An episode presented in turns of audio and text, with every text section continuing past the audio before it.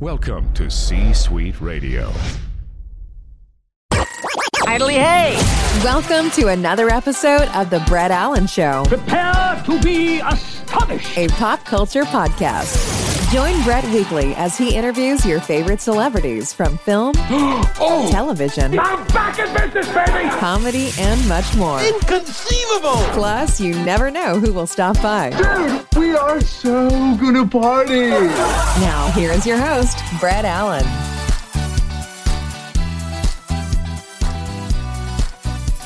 It's another episode of the Brett Allan Show, a pop culture podcast where we talk to your favorite actors from film, television, music, comedy, and more. Wherever pop culture is, uh, you will find us there. And we just love talking to amazing people on the show.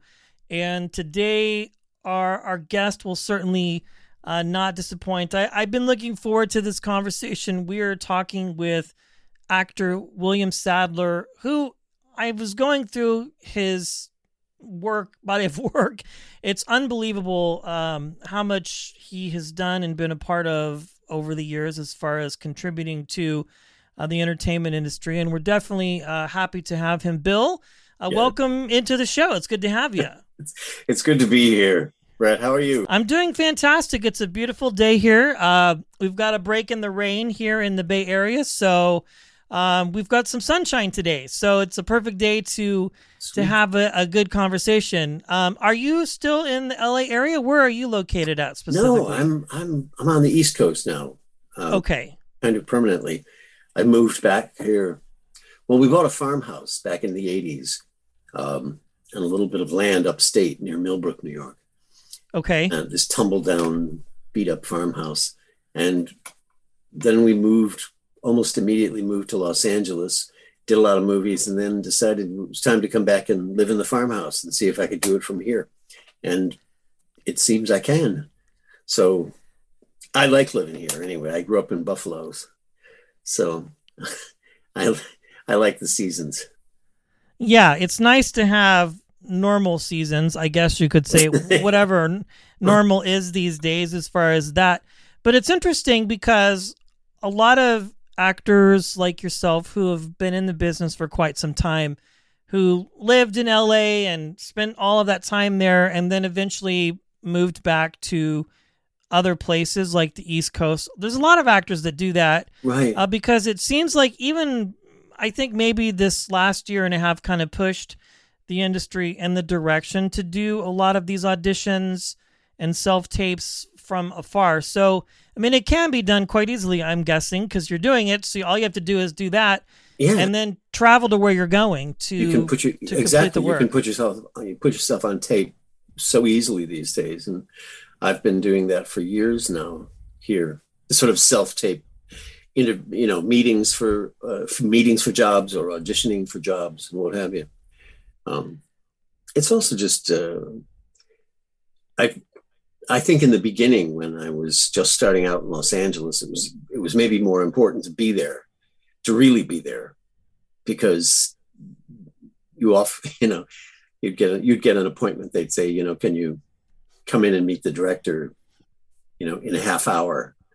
Um and it's it's so busy trying to get something going you know running around los angeles that i don't i'm not sure you could do that from afar if if you're just starting out if you're in a position like i am where you've people people kind of call Okay. you know, once in a while with job, uh, you know, uh, job opportunities or something they want me to read. Um, that can be done anywhere in the country, and then and then you're right. You know, if the if it works out and you get the job and what have you, you get on a get on a plane.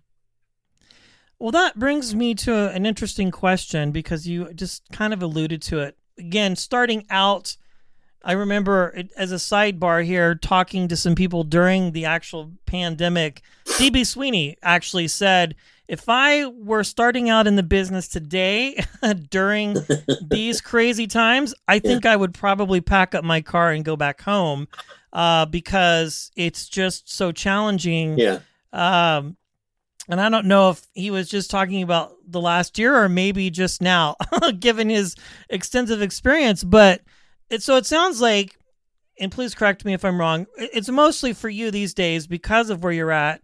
People are reaching out to you to work, right? They're sending you scripts and saying, "Hey, we would love William to be in this or that." And then there may be a little bit of time where you're actually going out to an actual audition physically. Right. Exactly. Okay. okay. Exactly. Um, yeah, most of I I every once in a while, young actors will ask me, you know, how do you get an agent? How do you, you know, how do you get your foot in the door? How do you get started? Because it's such a catch twenty two in the beginning. You know, you, you can't get anybody to represent you unless you're in something, and you can't get into something in a decent role unless somebody represent an agent sends you up for it. Yeah. Um, and it goes, and people wrestle with that for years. Um, on both coasts, by the way. Um, but the um, but once you're, I, I, I never know what to say to them when they if they ask how to do it today because I have I think the landscape has just changed so much. The business has changed so much. Um, when I started, we had I had an answering service in. I um, when I finally got to New York after all of the college and whatever, um, you know, and I was in the non-equity ensemble, Joe Papp's production of Henry V in the Park, um, you know, Spear Carrier number 17. Um, I love and, it. Yeah. But it, yeah, but it was such a long time ago.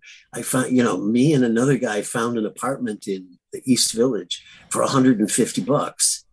Wow. So it's a different time it's a, you know and then i did after that i was there you know i was all of a sudden i was living in new york that scared the crap out of me um, but i started doing off off broadway shows play i started doing plays that don't pay anything um, just as many as i could. And i did it seems like dozens and dozens of these things. And then better paying gigs and then regional theater and then but i found it i found an agent by going around and knocking on doors.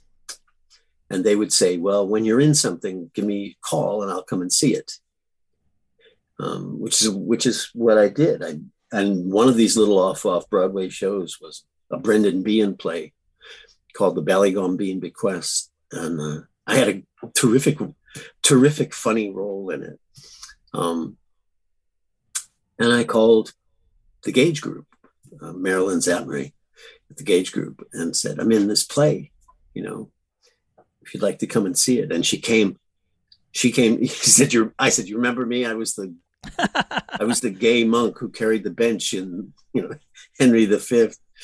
Um, and, but she came and we did, we were doing it in a base, the basement of St. Clement's Church um, for nothing it was, it was just, you know, one of those off off Broadway things. She came backstage afterwards and said, "I want to represent you." Um, and I was so I was so green, I didn't know what she meant by that. Um, but she said, "Come by the office and uh, on Monday, and I'll let's talk." And I had an agent. You know, that was that's how I got mine. But I haven't. I, I just haven't got a clue how someone would go about it today in the in the digital world. Yeah, it's interesting. Again, you are not the first to have said that because it, it's it's different. It's like I was talking to somebody I can't remember who, and and they even said, I don't even know how to answer that question. Like I, I can't even tell you because you know. you know. and although we are not that far apart, he told this person, it, it's so different now you know, coming up in the 80s comedy boom and getting discovered and then going through the process like everybody else, maybe looking at the trades that came out daily that had the auditions in the oh. back, you know, that said, okay, this is, we're looking for this kind of person and we're looking for that kind of person. But even going further back for when you began, like you were literally, I like the answering service thing, literally knocking on doors to get people to notice you and then eventually you get a few credits and then it's like okay now bill sadler is starting to progress in his career and sort of get somewhere um, as far as like what you would consider to be measurable success at the time. You know what I'm saying? Like as far as being a, a certified actor, where you're getting paid to do this as a living. You know, Right. even though you might be working maybe a few different jobs on at the same time, you're working actor, and that's sort of Right. what's pushing you to keep moving. I would imagine. like you know about the the other actor that you mentioned sweeney that that said i, I would get in my car and go home if i knew how i think i just did, i had no idea how difficult it was going to be or how long it was going to take but i didn't Right. set, and, and i didn't set myself any limit either i didn't say you know if i'm not doing if i'm not working as an actor and within two years i'm going to you know go be a dentist or something um, it never it never even crossed my mind that I would that it wouldn't occur. Um, I wasn't I, I had no plan B. It was just kind of like you were going for it. You knew this was what you wanted to do, Yeah, and you were willing to people were- whatever risk was involved. You were just like, here we go. I was also relatively successful at getting these jobs, you know, in, Yeah. in the com- competing for different roles and things in, in, in the theater starting out. I was, you know, I was getting cast and and then doing work that people thought was good. And I won an Obie Award for one off off Broadway performance, the Villager Award, and you know, it was. Um, I was sort of a, accumulating momentum as well as I've always thought of it as like a pond. You keep dropping pebbles into the water, and the f- more people see you, and more people see you, and more people see you, and you ever after a while you sort of become inevitable. You okay, do you know what I mean? They I do. Yeah, like at some you. point it's like the theory of the hundred mon- hundredth monkey. You know, yeah, um, that one day one day your name is just you know everybody seems to know it. it's in the mouths of the people that it needs to be in the mouths of because you've worked the way that the system is to be worked as far as like auditioning and getting the nose but yet still continuing on in the process and not giving up and i think you said something interesting about not setting a timeline on yourself to make it happen either because i don't think you can really do that um, because this industry that you're a part of I don't think works that way. Like it, it just I don't know. Somebody was I was reading an article about the percentage of people that come to Hollywood on a regular basis, LA, and then the actual percentage of people that actually stay, you know, is even smaller than the ones that like travel out to LA or New York even to try and to make it so to speak in the business, you know, because it just it's so different than what I think most people would realize as as an industry. yeah there's and and i you know i don't know what it's like today in colleges that teach act you know if you take acting classes in in college there were no there were no classes on what to do once you hit the streets. Um there were no classes at the time when i was when i was doing it. I never saw a class on what's a good headshot what's uh, you, you know things you're going to need a headshot a resume what's a resume look like? Um, how do you audition? What is there a is there a protocol that you need to follow? Um, you know and there and so there are a lot of there was a lot of uh, learning on the you know you learn from others and you get advice from older act- i was constantly asking older actors uh, you know, questions about the business. And that's you know it's like an apprenticeship. Um you know and then one day you're the older actor and you've been doing it long enough that people ask you for advice. Yeah, now you're on the opposite side of that. But again, because you've done a lot and have come so far in all of it, there's really, I would say, a disconnect because it seems a lot of stuff is social media driven. Yeah. Um, at least a lot of the pitches that I get for my show, it's like their social media is this and that. And I, I think it's great for that person who's achieved all that, but that's not going to really drive anything on my end necessarily uh, to make a decision because it's like I could tell you it doesn't really make an effect on the reach that I have or the people that listen to my show, or what I take into consideration when I'm trying to find somebody to talk to. Um, un- unless it's someone like yourself who is seasoned and is just really been a part of a lot, you know. And I say that honestly because it's like again, just going through everything, you you you made it work, basically. Whatever it took, you made it work. Um, and uh, it's it's panned itself out, you know, clearly for you. I would say, uh, in in the types of roles that you've had in, in your career so far. It seems to have. And I get more interesting roles now. I just did a movie with Karen Allen called A Stage of Twilight. That's this beautiful little indie. Um, we shot it in New Milford, Connecticut, and it's and it's this sort of love story between a man and a woman who've been married 42 years, and uh, and and like I say, it's a it's a love story. They're they're wrestling with some end of life issues and um, it was fascinating for me because I don't get I don't get a chance to play that very often. I get asked to play, you know, kill, killers and um, evil yeah. evil evil doers. I did, you know, and this movie had no zombies in it. I didn't have to shoot anyone.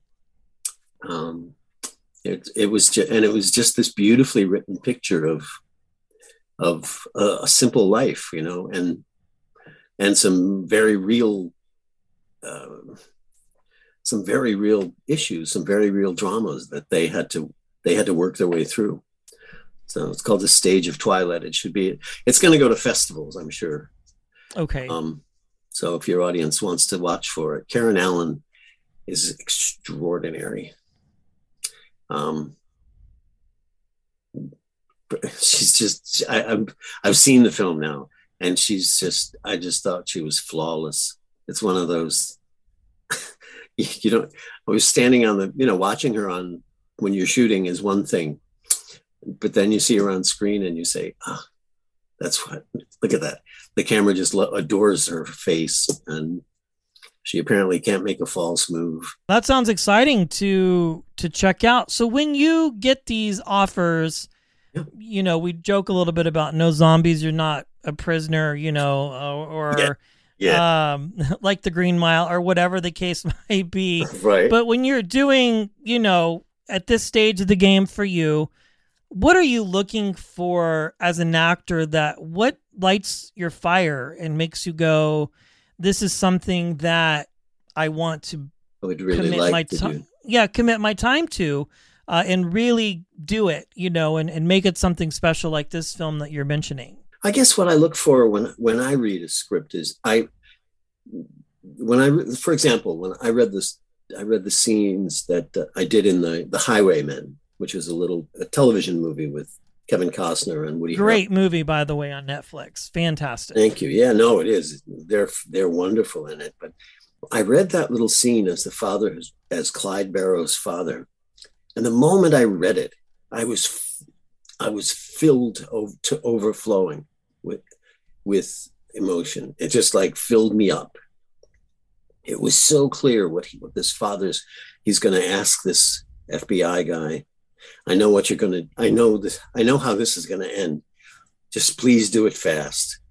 You know, it was basically that's sort of basically what the scene was was like. But um, I look for I look for scenes and dialogue and characters that that move me somehow. They um, there's something going on in their in their hearts, you know, that's important. Um, and that's the case with, or I guess not. I mean, it doesn't have to always be heavy like that, but I, I did say I'm doing Salem's Lot right now. Um, I know this is my fourth Stephen King movie. Um, but I play a character who's funny, um, which is which is another thing that I didn't I didn't get a chance to do a lot of in my early career in film. I did it all the time in New York. Um, yeah, be, being funny was part of my it's in my DNA. Um, I was a sta- I did stand up comedy back in Buffalo in high school. Uh, so when I get a chance to do it, I I love to I love to do it.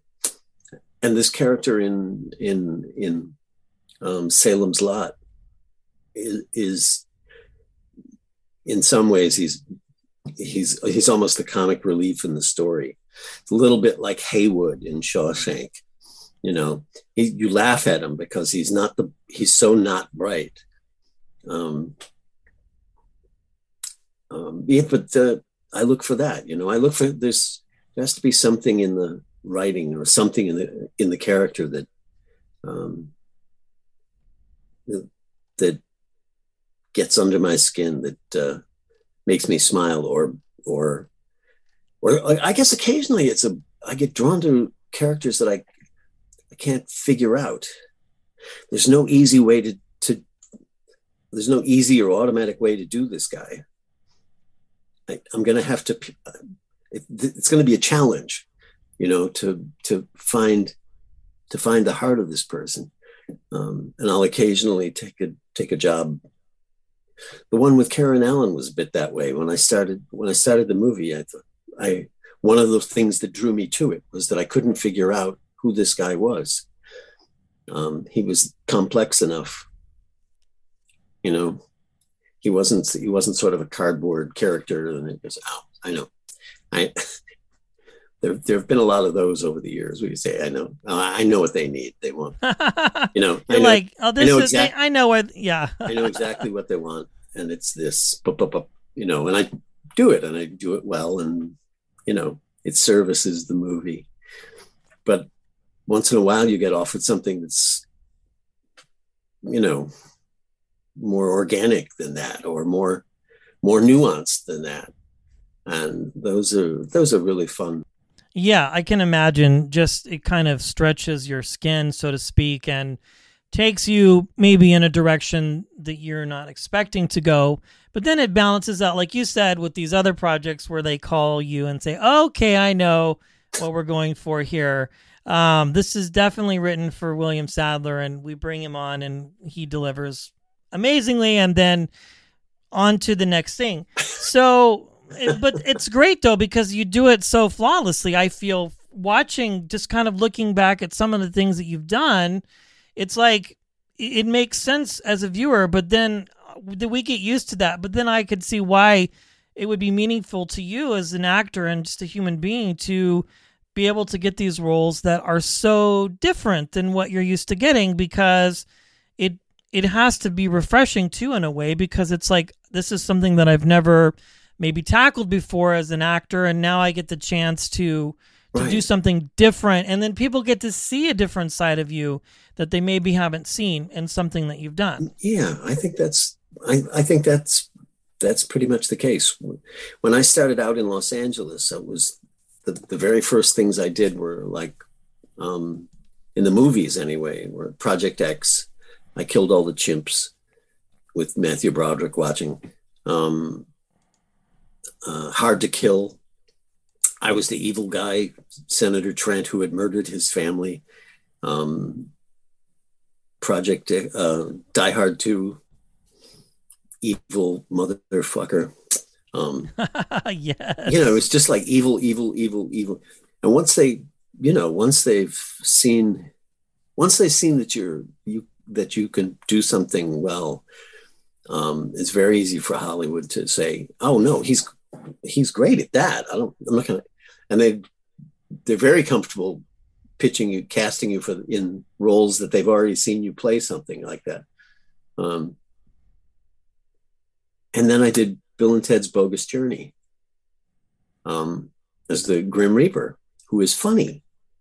Um, and it was a long auditioning process because I'm sure they weren't sure, you know, so what can he be funny? Can he, you know, Um, because all they go by what they've seen before. But I wanted to do it because because he was so funny, because I because I saw a way I could, you know, I could use my funny bone and be a be an amusing character and do a crazy Czechoslovakian accent that I that I stole when I was in the theater.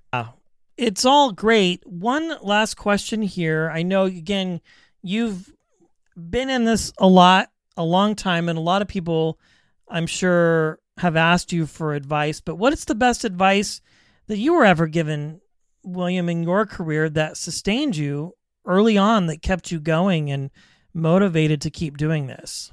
I, I used to get angry. Um, I used to get resentful and angry. There's so many no. There's so many times you get turned down and you you feel like you're, you know, you don't get the job because you're too tall or you're too short or you're too you don't have a name. We need a name. Um, is there any? There's a million reasons, and it, then the process of auditioning is is you know ninety percent, ninety nine percent. No, yeah. no, no, to you're say not the right. least. And, and thank you. We'll call you. And you get, um, and, and I used to beat myself up over it. I used to get, I used to get angry and frustrated and and resentful. And I had, I had an agent tell me one time. He said, "This is a, this is a marathon. This is a long road. Um, you can't get, cr- you can't go crazy over these things or you'll burn yourself out. And nobody likes to see an edgy, angry actor walk into an audition. And I realized, you know, and he, he was absolutely right.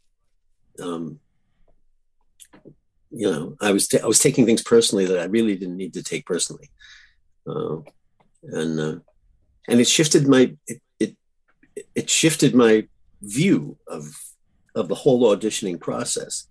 That that they're looking for someone who can help them. They really want you to be the one. They've been looking for weeks. That, you know, they they want you to be the one as bad as you want to be the one. Um, they're not the enemy, you know. Um, and it was a, you know, that was that was very useful because I think I was, uh, I may have been losing jobs because I was coming into, I was coming in too edgy. Um, into these rooms. But that was a piece of advice that I got once upon a time. Um, Walter Hill, the first time I worked with Walter Hill, he was like, uh, he didn't say much. Um, you would do, I, I did this little Tales from the Crypt, the very first episode of Tales from the Crypt, and it kicked all of these doors open for me because uh, it was right up my alley. It was he's a he's a bad guy, but he has a sense of humor, you know, and uh, and he has these monologues right into the camera, these long, long speeches right into the camera, and my theater background just made that like, yeah, of course, you know. Um, but Walter, every once in a while, would drop a little pearl of advice about. It took me a while to learn the difference between acting on stage and acting in front of cameras and the power of cameras the i mean the serious limitless power of a close-up you know that there's a universe of things you can do you know when you're up here Yeah. um, yeah. rather it's than in a- unbelievable. in a room with 1100 people you have to do it different um anyway yeah things you learn Yeah, very fascinating. I, again, I I want to say thank you for your time. Um, I know you're in the middle of production and life is quite busy for you, so I think you know the overarching theme of this conversation is just persistence pays off. I think in the long run, if you're persistent, you work hard, and you stay on course, right it's a marathon, right? That's really what it comes down to. i also i also would urge people to do theater in the you, there's, there's some there's it's such a different animal but it's an actor's medium. You you work those muscles say eight hours a day in rehearsals and then eight times a week in performances. And the curtain goes up and it's two hours of you and your friends creating something on on the spot live in front of people with no one to say cut and no way to go back and do it over um, and it just it it creates muscles in an actor's body that will help enormously when you get to the movie set. And it's you know 3 a.m in the morning and they say, still haven't gotten to your big scene where you break down because your brother died. And you better have you have to be able to haul it up out of somewhere you know? And i found that all of those years of theater uh, gave me a uh, you know like a toolkit. I was it's hard to describe but movies and television are are an editor's medium. It's the it's the director's medium. Um, you do your little tiny bit and and leave you know. And it's hard to get good at something that you you do you know in two minutes pieces and then walk away and you don't and you know, then they need you next week.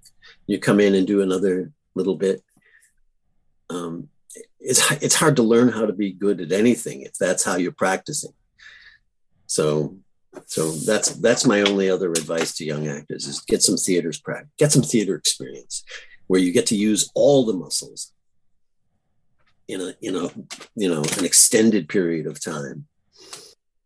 I love it, William Sadler. Thank you for your time and for joining us today. I appreciate it. My pleasure. Take care. That brings today's show to a close. Goodly do. Thanks for stopping by. If you enjoyed the episode, feel free to share it with a friend and subscribe. It's absolutely free. The views and opinions of the guests do not necessarily reflect those of the host. Autobots, roll out. Go home.